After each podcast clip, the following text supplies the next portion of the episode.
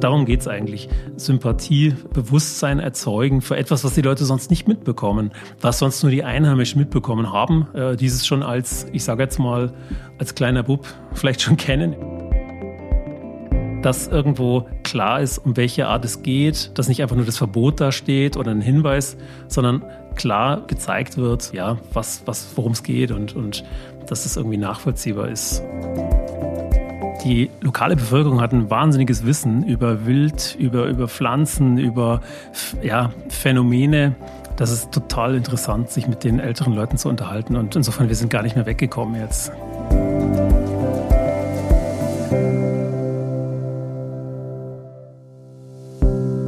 Der Allgäu Podcast mit Erika Oligunde Dirr. Herzlich willkommen zur neuen Folge. Mein heutiger Gesprächspartner ist Naturschützer durch und durch.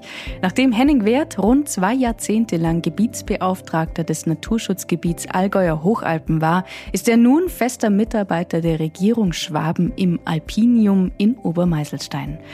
Was das Ziel dieser Einrichtung ist, welches die aktuellen Projekte sind, wie aus Hennings Sicht Naturschutz nur gelingen kann und wie naturnaher Tourismus im Allgäu künftig aussehen sollte. Darüber sprechen wir in der heutigen Folge. Viel Freude beim Zuhören.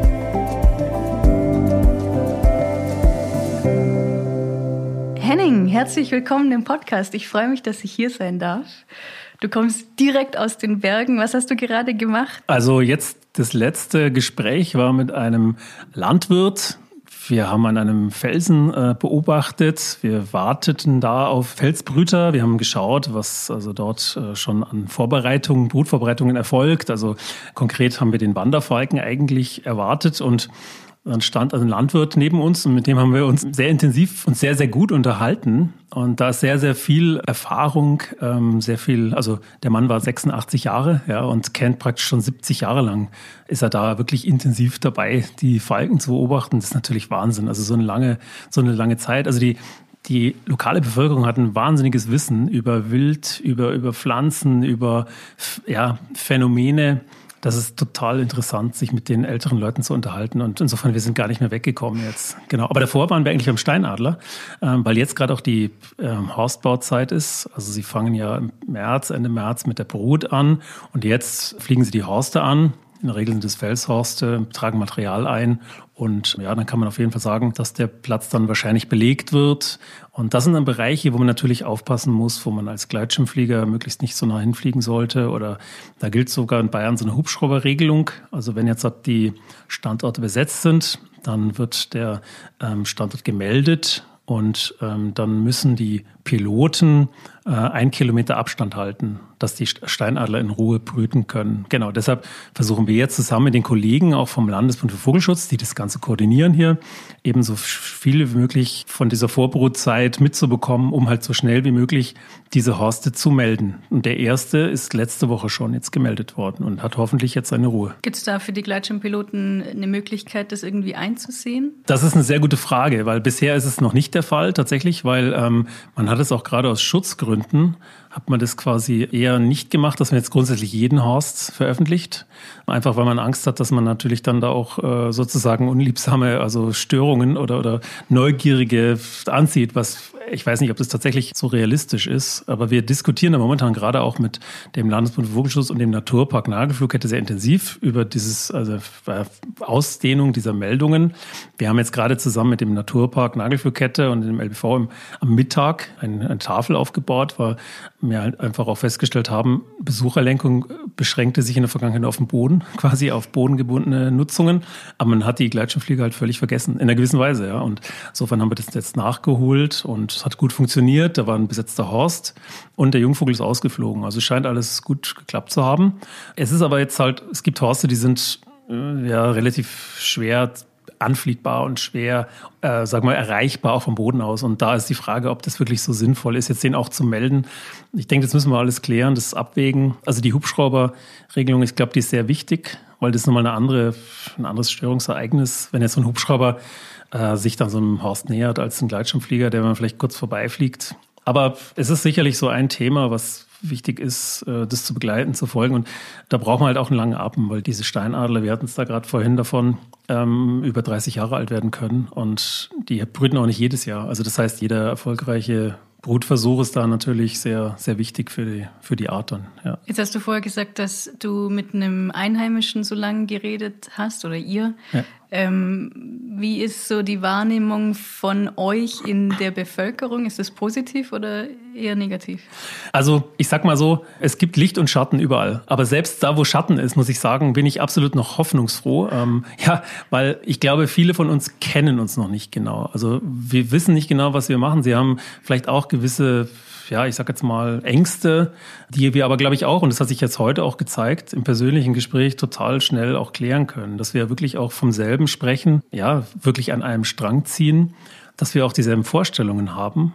Also ich glaube, das ist, das ist nochmal eine spannende Sache, wie es auch hier jetzt konkret bei uns in Obermeißelstein weitergeht und in Balderschwang. Und wir haben halt jetzt einfach ähm, so ein bisschen unsere äh, unser Arbeitsgebiet ähm, natürlich ausgeweitet. Ähm, es macht jetzt keinen Sinn, zum Beispiel im Naturparkgebiet am Riedberger Horn äh, zu bleiben, sondern wir haben einfach ein sehr großes Naturschutzgebiet, Allgäu Hochalpen, zweitgrößtes Naturschutzgebiet in Bayern, wo man einfach noch viel mehr Personal brauchen, viel mehr Betreuung und vielleicht nicht so äh, ganzjährig, aber in bestimmten Zeiten des Jahres. Da, da ist es dann wichtig, dass wir auch mit unseren Kolleginnen und Kollegen ausrücken. Wir haben Rangerinnen, wir haben Fachkräfte, wir initiieren Projekte die quasi von hier aus, von Obermeiselstein, von Ballschwang aus ausstrahlen und wo man quasi dann ja solche Ansätze, die wir jetzt verfolgen können, auch auf andere Teile des Allgäus oder der Bayerischen Alpen eben übertragen kann. Dann nimm uns ganz kurz mit. Was ist das, was ihr hier macht? Also es heißt Alpinium, es hat eigentlich noch einen etwas sperrigeren Untertitel. Ja. Was genau. macht ihr? Genau, das Alpinium ist eine Einrichtung, die gibt es seit drei Jahren. Also wir sind relativ neu und ähm, wir haben ähm, ja jetzt die Aufgabe, ähm, modellhafte Projekte in drei Arbeitsbereichen zu, durchzuführen. Und zwar ein, einerseits Naturschutz. Ich kann zu allen Bereichen gleich was sagen. Also Naturschutz, ähm, dann eben äh, Tourismus ähm, und ähm, Landnutzung. Zur Landnutzung gehört also Alpwirtschaft, Landwirtschaft, aber auch so ein bisschen Forst, forstliche äh, ja, Bereiche. Also Wald spielt durchaus auch da eine Rolle.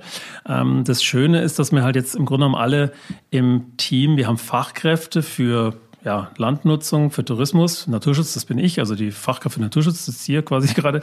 Äh, und wir haben, wir haben eine Leitung, wir haben Verwaltungsfachleute, wir haben die Rangerinnen, die dann vor Ort die Besucherlenkung machen, die ja bestimmte Tierarten, Pflanzenarten erfassen äh, wir haben eine Fachkraft für GIS, geografische Informationssysteme. Also wir beschäftigen uns auch mit, ja, mit, mit Hightech-Sachen. Äh, wir haben Drohnen, mit denen wir arbeiten. Wir haben Horchboxen. Also wir können technische Geräte einfach auch ähm, hier testen und ausprobieren und anderen Einrichtungen dann auch Empfehlungen abgeben, die sich das nicht leisten können, sowas zu testen, weil sie halt nur auf eine kurze Förderperiode vielleicht ähm, arbeiten können oder weil sie einfach ähm, die Zeit nicht haben. Ja, weil Personal ist nach wie vor im Naturschutz knapp. Und insofern, wir, wir nutzen jetzt die Möglichkeiten, die wir haben. Letzten Endes muss man mal sagen, in den ursprünglichen Planungen war ja die Rede von 20 Stellen. Aktuell sind es acht. Also das heißt, da ist durchaus noch Luft nach oben. Insofern können wir halt jetzt auch nicht alle Erwartungen, die an uns herangetragen werden, erfüllen. Aber dennoch, klar, geht es darum, modellhafte Projekte zu entwickeln. Ich gehe jetzt mal vielleicht äh, von dem einen Bereich zum anderen. Ähm, Im Naturschutzbereich haben wir jetzt äh, angefangen, eben eine Auerhuhnkartierung durchzuführen. Das ist vielleicht das von uns eben das gefährdetste der Raufußhühner, die bei uns vorkommen, weil es einfach sehr, sehr scheu ist und sehr, sehr so auf bestimmte Waldstrukturen angewiesen ist. Es braucht also wirklich eine, eine auerhuhnfreundliche Bewirtschaftung. Da haben wir eine, eine Schulung gemacht, da haben wir ähm, Experten aus verschiedenen Ländern auch hergeholt, da haben wir Multiplikatoren zusammengebracht. Da arbeiten wir sehr intensiv mit den Bayerischen Staatsforsten zusammen. Die sind da wirklich Vorreiter im Auerhuhnschutz. Und wir haben eine Fläche jetzt auf über ja, 1000 Hektar übernommen, wo wir ein Monitoring durchführen. Das heißt, da äh, kontrollieren wir nach der Brutzeit diese Flächen und wir schauen also, wie sich der Bestand da verändert hat. Wir suchen da bestimmte Punkte, wir finden dann Federn, Losungen oder so, ohne die Tiere zu stören, also deshalb eben nach der Brutzeit und können dann eben Veränderungen von Jahr zu Jahr im Vergleich eben erheben. Also das ist, das ist also im Bereich des, des Auerhuhnes ähm, sicherlich auch eine Art, die uns in Zukunft noch stärker beschäftigen wird. Das wird auch in das bayernweite Gesamtmonitoring wird es mit eingegeben und in einem größeren Zusammenhang dann bearbeitet. Ja.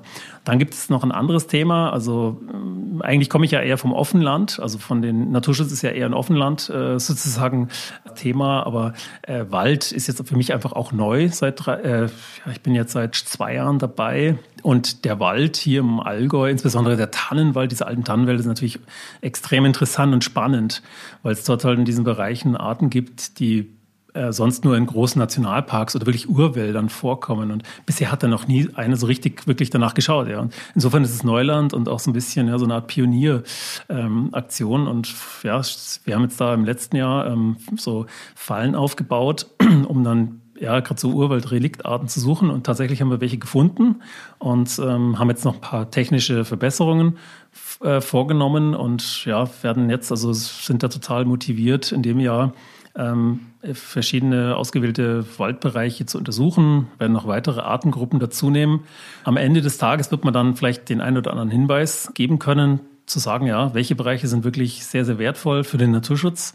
Wo sind vielleicht auch Grund, äh, also Privatwälder, äh, wo jetzt nicht der Staat sozusagen Grundbesitz ist, sondern Privat- oder Genossenschaftler, wo man dann gezielte Förderprogramme vielleicht auch ähm, ja, installieren kann. Also das wird sehr, sehr spannend. Also ich bin mir sicher, dass wir da in diesem Jahr noch interessante äh, Entdeckungen machen.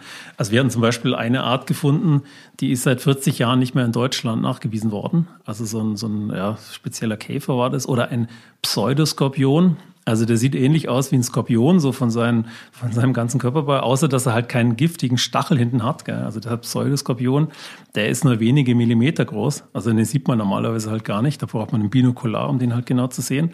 Und das ist erst der vierte Nachweis von dieser Art für, für Bayern. Also insofern, ja, das ist schon was Besonderes und das freut natürlich auch, wenn man mit vergleichsweise, ich sage jetzt mal, geringen Ressourcen. Wir haben jetzt da auch im letzten Jahr mit, einem, mit Praktikanten auch gearbeitet. Wir haben da auch jetzt speziell mit den Kollegen vom Forst super zusammengearbeitet. Also wir haben da die Bayerischen Staatsforsten, wir haben die Fachstelle für Waldnaturschutz. Die, und ja, da sind wirklich tolle Projekte entstanden. Und auf dieser Basis, glaube ich, kann man das ein oder andere Netzwerk einfach vorantreiben. Und da ist dann zum Schluss gar nicht mehr die Frage, zu welcher Einrichtung gehört man, sondern da zieht man an einem Strang. Das finde ich super. Dann haben wir den Bereich ähm, Landnutzung. Also da gehört praktisch, ja, das, ähm, vieles geht ja irgendwie ineinander über. Aber die Alpwirtschaft spielt da sicherlich eine wichtige Rolle und gemeinsam im Landkreis und der, dem Projekt Allgäu Alpvielfalt haben wir die Wiesenmeisterschaft ja durchgeführt. Also da konnten sich Bewirtschafter, die in den Tallagen oder auch in den Bergbereichen Wiesen eben ähm, ja, mähen, unterhalten, konnten sich äh, bewerben und man hat äh, die Flächen entsprechend aufgesucht, man hat sie kartiert, man hat geschaut, welche Arten kommen dort vor und hat dann zum Schluss eine Auszeichnung gemacht. Der Slogan war, Bergwiesen sind Gold wert. Und zum Schluss gab es für die also Spitzenplätze äh, wirklich Goldpreise der Sparkasse. Also irgendwie ganz, die hat uns da unterstützt. War eine ganz tolle Aktion, haben ganz viele mitgemacht und es waren zum Teil wirklich unfassbare Artenzahlen auf diesen Flächen. Und, und für viele war es jetzt auch so, das war so eher so eine Art Hobby auch, sage ich jetzt mal. Die, die Wiese haben sie noch so nebenbei bewirtschaftet, aber mh, hm, war ihnen schon klar, dass das nicht uninteressant ist, aber mehr so ein bisschen halt auch aus, aus Faszination, aus Begeisterung haben sie es gemacht. Und von daher, ja, das mal zu, zu, zusammenzubringen und einmal zu wirklich zu sagen, wie wichtig es eigentlich für, für unsere, ja, sagen wir mal, ähm, Natur eigentlich ist, dass es solche Flächen gibt, ist wirklich spannend. Also da könnte es euch durchaus sein, dass vielleicht das eine oder andere Projekt jetzt entsteht, in jedem Fall sind sehr, sehr gute Kontakte entstanden zu den Bewirtschaftern. Und auch hier, ähm, ja, ich denke, wenn wir mit den Leuten vor Ort einfach sprechen, versucht auch natürlich die Probleme, die sie haben, zu verstehen und versucht sie zu unterstützen, wenn es irgendwelche Eingriffsvorhaben gibt, wenn sie mal irgendwelche, keine Ahnung, Wege bauen wollen oder so. Ich glaube, da können wir halt irgendwo, ja, die jeweiligen Sichtweisen versuchen zu verstehen zu lernen und Lösungen zu finden. Und ja, am Ende des Tages ist man da auch quasi doch auch in einem Boot und, und äh, oft ist es ja so ein bisschen Naturschutz gegen Landnutzung. Also wir sind die Gegner, die verhindern, dass bestimmte Sachen gebaut werden und so. Gell? Aber nee, so ist es nicht und das wollen wir so ein bisschen aufbrechen. Und ja, das also hat mich total gefreut, dass dieses Projekt so ähm, so positiv gelaufen ist. Und wir haben jetzt gerade vor kurzem auch mit Kollegen vom Altwirtschaftlichen Verein ein sehr, sehr gutes Gespräch gehabt. Ich glaube, da wird noch, ja, wird noch, werden weitere Projekte einfach entstehen. Und also so dieser kooperative Ansatz, den zu, zu stärken. Also nicht, dass wir jetzt irgendwelche Sachen alleine machen, sondern dass wir hier quasi so als Netzwerk ähm, tätig sind und die verschiedenen Akteure zusammenbringen, also Fortbildungen zusammenbringen. Ja, also gibt es viele Punkte. Ja, Tourismusbereich ist ja ein weites Feld natürlich und klar, grundsätzlich frage ich natürlich auch immer, was ist mal eigentlich das Ziel einer, einer touristischen Förderung oder touristischen äh, Modellprojekt? Also ist es der Verkehr stärker? Ist es vielleicht sogar auch eher die Vorstellung, weniger Tourist, äh, Touristen, aber dafür eine höhere Qualität hierher zu bringen? Das sind natürlich alles so Punkte, wo wir wahrscheinlich nur sehr eingeschränkt auch konkret Lösungen, also wirklich auch messbare Lösungen bieten können. Aber wir können halt sicherlich im Rahmen von Kooperationen mit äh, verschiedenen Partnern, also Allgäu GmbH ist da sicherlich vorrangig zu nennen, die Fachhochschule Kempten, BTZ oder BZT zum Beispiel, äh, mit denen können wir äh, einfach auch sehr interessant äh, zusammenarbeiten. Wir stehen auch als Fachpersonen vor Ort immer zur Verfügung, wenn es darum geht, wenn bestimmte Veranstaltungen durchgeführt werden, wenn die Presse mal wieder irgendwie ausrückt und sie Leute sucht, die in den äh, in den Bergen halt O-Töne ähm, sozusagen äh, abgeben, so wie jetzt gerade etwas gesagt. ähm, also diese Ortskenntnis, glaube ich, die ist halt wichtig von unseren Kolleginnen und Kollegen. Und ich selber war ja praktisch 20 Jahre Einzelkämpfer als Gebietsbetreuer von dem Naturschutzgebiet. Ähm, jetzt bin ich in einem Team. Jetzt habe ich zum Teil eben auch Personalverantwortung und ja, das ist einfach äh, schon einmal was anderes ähm, im, im, Team. Wir hatten heute Morgen wieder Teambesprechung ja, mit, mit elf Leuten. Ähm, da einfach ja, in so einer ähm, sozusagen ähm, Gruppe ähm, aufzutreten und sich dann einfach gegenseitig zu, zu unterstützen, zu fördern und neugierig zu machen. Genau. Aber im Tourismusbereich ist es zum Beispiel auch so, dass wir da jetzt gerade bei uns hat es ja leider einfach alles so ein bisschen sich, sich verzögert. Klar, durch Corona muss man dazu sagen, aber es ist nicht nur Corona. Äh, viele, sagen wir mal, Prozesse sind halt einfach bei einer staatlichen Einrichtung. Wir sind ja ähm, keine private Organisation, sondern wir sind bei der Regierung von Schwaben, ähm, sind einfach, ja, äh, siehe Elbphilharmonie, siehe, ja, schlechtes Beispiel, aber naja, bei der Elbphilharmonie, da ist jedem, glaube ich, ist jeder total happy, dass man das damals wirklich durchgezogen hat. Gell? Aber ich sage mal so, vor diesem ähm, Status stehen wir halt jetzt noch nicht. Also das heißt, wir, wir planen noch und bauen noch nicht, aber ähm, wir wollen jetzt bauen. Wir wollen jetzt halt äh, GAMS-Beobachtungsstationen bauen. Wir bekommen einen mobilen Ranger-Stützpunkt. Und dann, wenn man wirklich auch mal sieht, was wir so konkret vor Ort äh, äh machen, ich glaube, wird es halt auch leichter, ähm, auch so ein bisschen ein Bild zu haben, was, was wir halt machen, was wir, was wir für, für Angebote haben. Wir machen auch neben diesen Infostellen, die auch mit Führungen dann natürlich begleitet werden, machen wir die, die Allgäu Big Five Führungen. Also das haben wir so ein bisschen halt aus, äh, aus den afrikanischen Nationalparks oder ja, es gibt ja auch in, in Nordamerika gibt es die Big Five, ja, die haben wir halt hierher kopiert und die laufen sehr gut, auch jetzt in Kooperation mit anderen Akteuren, zum Beispiel im Landesbund Vogelschutz, der halt die, die Adlerführung im Hintersteiner Tal damit dabei integriert hat und die sind super gelaufen. Also jetzt trotz Corona muss man wirklich sagen, also waren die immer total ausgebucht und alles sehr, sehr erfreulich und ähm, ja, das soll auch auf jeden Fall ausgeweitet werden. Ich glaube, das Potenzial für naturtouristische Angebote ist sehr, sehr hoch.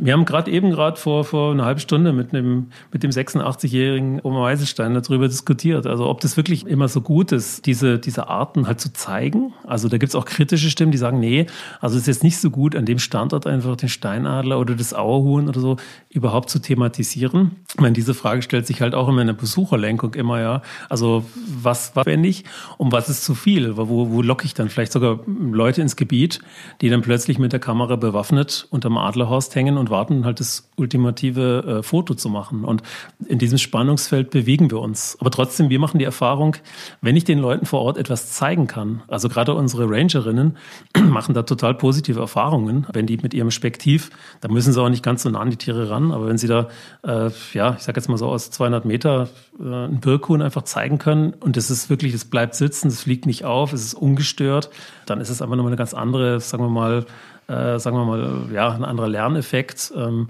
eine andere Form auch der Akzeptanz, weil da gibt es eigentlich keinen, der dann sagt, nee, da, äh, interessiert mich nicht, äh, ich laufe jetzt da weiter.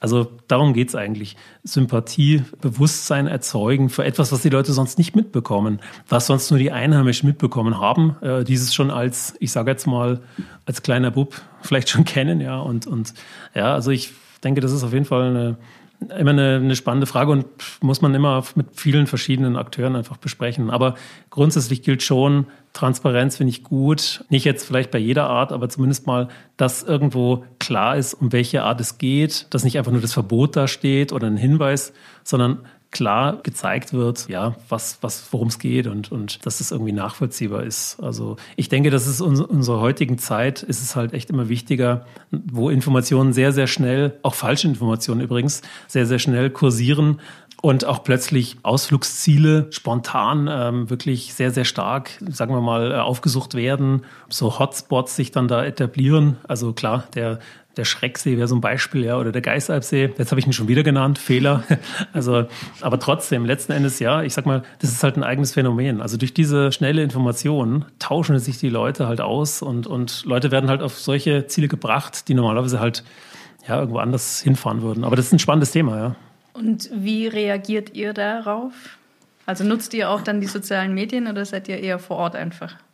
Ja, beides. Aber wir sind sogar selber in den sozialen äh, Medien aktiv. Also wir versuchen dort auch aktiv äh, sozusagen Posts zu präsentieren und wir sind zum Teil also echt überrascht von der Resonanz und der Reichweite, die wir haben. Also wir haben jetzt aktuell einen, ich weiß nicht, ob du gerade äh, die, die Zahlen hast. Ich glaube, wir sind bei, bei fast 80.000 äh, Klicks oder sogar von einem. Wir haben also Ausgangspunkt ist die Winterknigge. Wir haben also auch über, das ist auch ein Modellprojekt, also nicht nur quasi trocken irgendwelche Regeln und, und Verbote äh, sozusagen auflisten, am besten noch mit ja, unübersichtlichen, äh, juristisch äh, sozusagen unverständlichem Text, sondern nein, übersetzt in Cartoons. Also die wichtigsten Punkte, die wichtigsten Verhaltensweisen auf den Punkt gebracht und am Beispiel von ja, so bestimmten Motiven einfach zusammengestellt. Also ein Motiv ging um das Thema Sonnenaufgangstouren.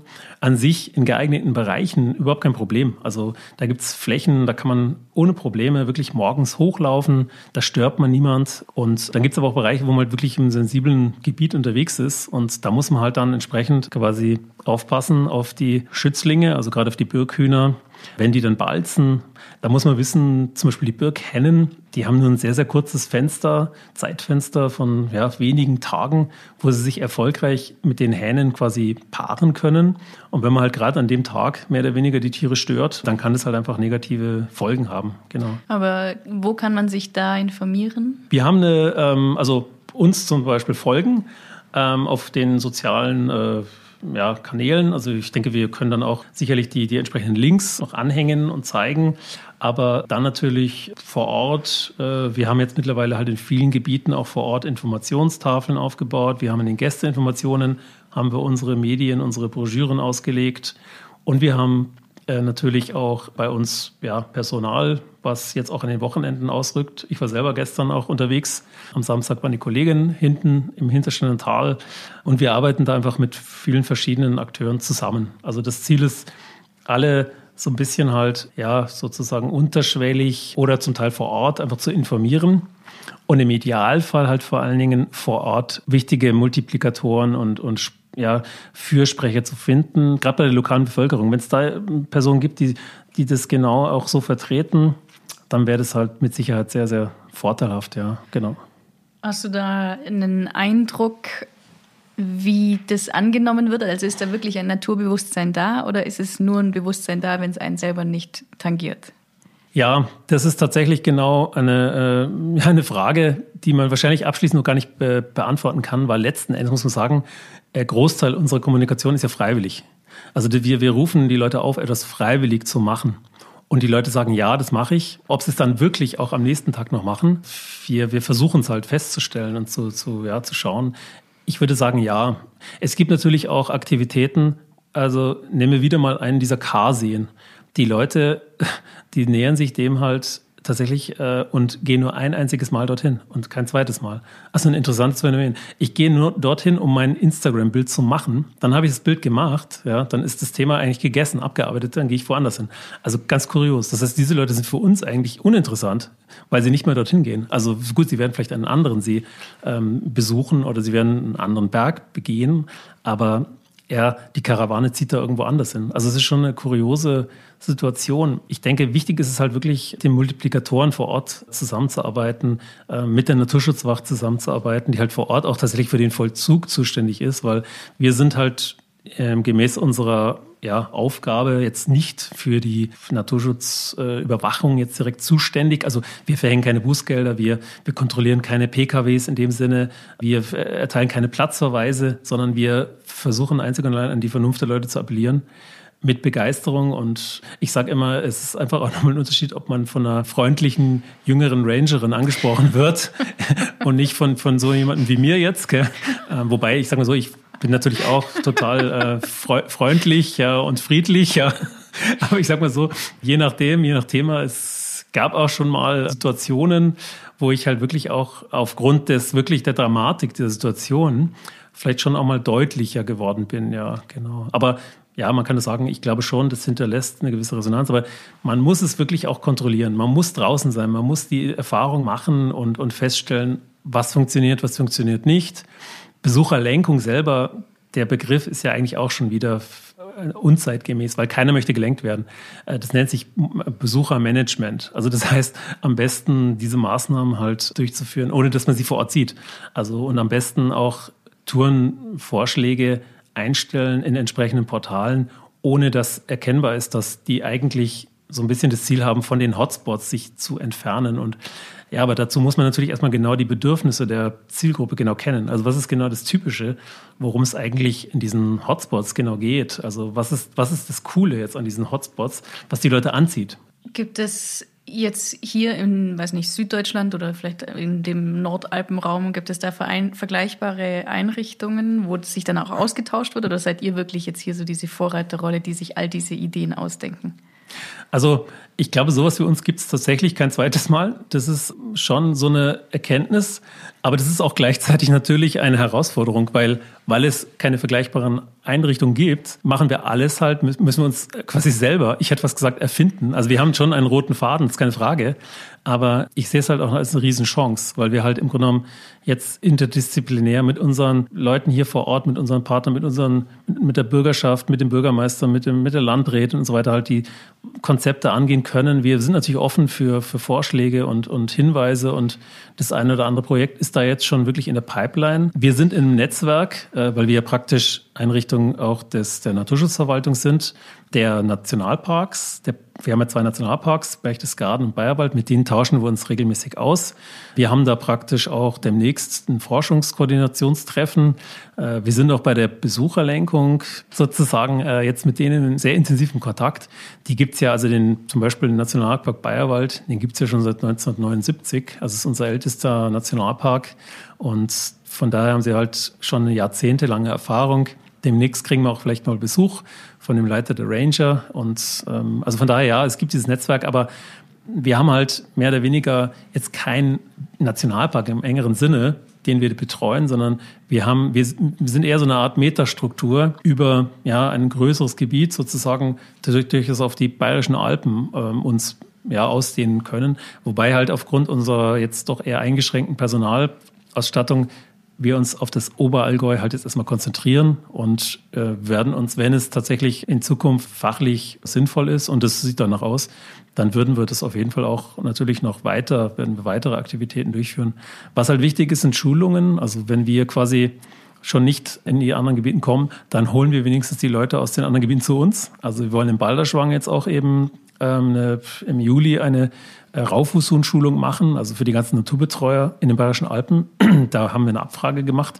Das macht die Kollegin Julia Emter-Herwart, die ähm, hat eine, auch jetzt eine Stelle jetzt für, ähm, für, das, für die Besucherlenkung. Also sie ist wirklich Fachkraft für Besucherlenkung. und wird so dieses, diese Begleitung der Naturbetreuer ähm, praktisch anpacken und, und dort, ja, äh, es wurden jetzt ja in den Bayerischen Alpen neue Stellen geschaffen, auch diese Kollegen so ein bisschen an die Hand nehmen und auch einen Baukasten für Besucherlenkung da entsprechend ja, bereitstellen. Also da gibt's viele viele, äh, viele interessante Themen und es gibt viele interessante Akteure, die man zusammenbringen kann und wo, wo wir, glaube ich, über diese Schiene sehr, sehr schnell auch wirklich auch Erfolge erzielen können. Ja. Letzte Frage. Wie sieht naturnaher Tourismus im Allgäu 2030 aus? Das ist ja gar nicht so weit hin. Also nee. von daher, die gute Nachricht ist auf jeden Fall, ähm, es ist ein sehr, sehr hochwertiger Tourismus mit einer fantastischen Natur, mit total netten Vermietern die sich super auskennen, äh, die die Leute beraten, äh, die auch genau wissen, wo man hingehen kann, wo nicht, die genau wissen, wie man mit dem Bus und mit der Bahn auch sozusagen die Punkte erreicht. Äh, bis dahin wird es dann auch einen Verbund geben und äh, Tickets, die attraktiv sind, also mit, dass man gar nicht mit dem Auto anreisen muss. Also ich glaube, jetzt gerade ähm, in nächster Zeit wird es grundlegende Veränderungen der Mobilität geben. Das ist eine Riesenchance eigentlich für den Klimaschutz. Also und, und für, für das ganze Thema der, ja, ich sage jetzt mal, Reduzierung des Individualverkehrs. Also ich bin mir natürlich auch nicht so ganz drüber im Klaren jetzt, ob das jetzt kurzfristig tatsächlich nicht vielleicht auch zu einer gewissen sozialen Spaltung sorgt. Also quasi die Reichen können sich es noch leisten, in die Berge zu fahren und der Rest der muss dann irgendwie äh, in die Röhre gucken. Ja. Ähm, ich glaube, dass man aber da auf jeden Fall versucht, jetzt auch nachzulegen und diese Angebote, ich meine, wir haben einfach mit Oberstdorf einen Bahnhof, der ist praktisch direkt in der ja, in der Gemeinde. Ich kann von dort aus fußläufig kann ich zu den äh, zu den Bergbahnen weiterlaufen. Ähm, Bergbahnen sind ja auch eine Art von Mo Elektromobilität, wenn man so will. Ja, also ich bin da gar kein Verteufler dieser Bergbahn. Wir haben gerade im letzten Jahr gesehen, wo die Bergbahn keinen Winterbetrieb Betrieb hatten, was sie jetzt einfach an, an Frequenzen auch irgendwie gebunden haben.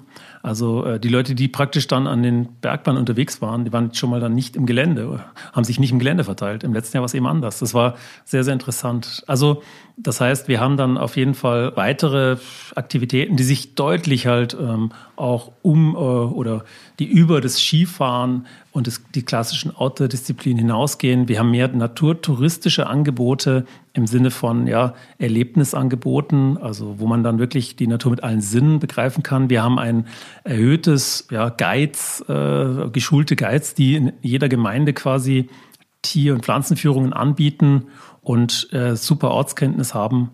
Also das ist so ein bisschen die, die Vision, an die ich glaube und die wir auch total, ähm, sagen wir mal, unterstützen werden. Das ist ein schöner Ausblick. Vielen Dank für das Gespräch. Danke auch. Mehr Informationen zum Alpinium gibt es auf Facebook und Instagram unter dem Suchwort Alpinium oder unter naturerlebnis.bayern. Alle Links gibt es wie immer in den Shownotes. Vielen Dank fürs Zuhören und bis zum nächsten Mal.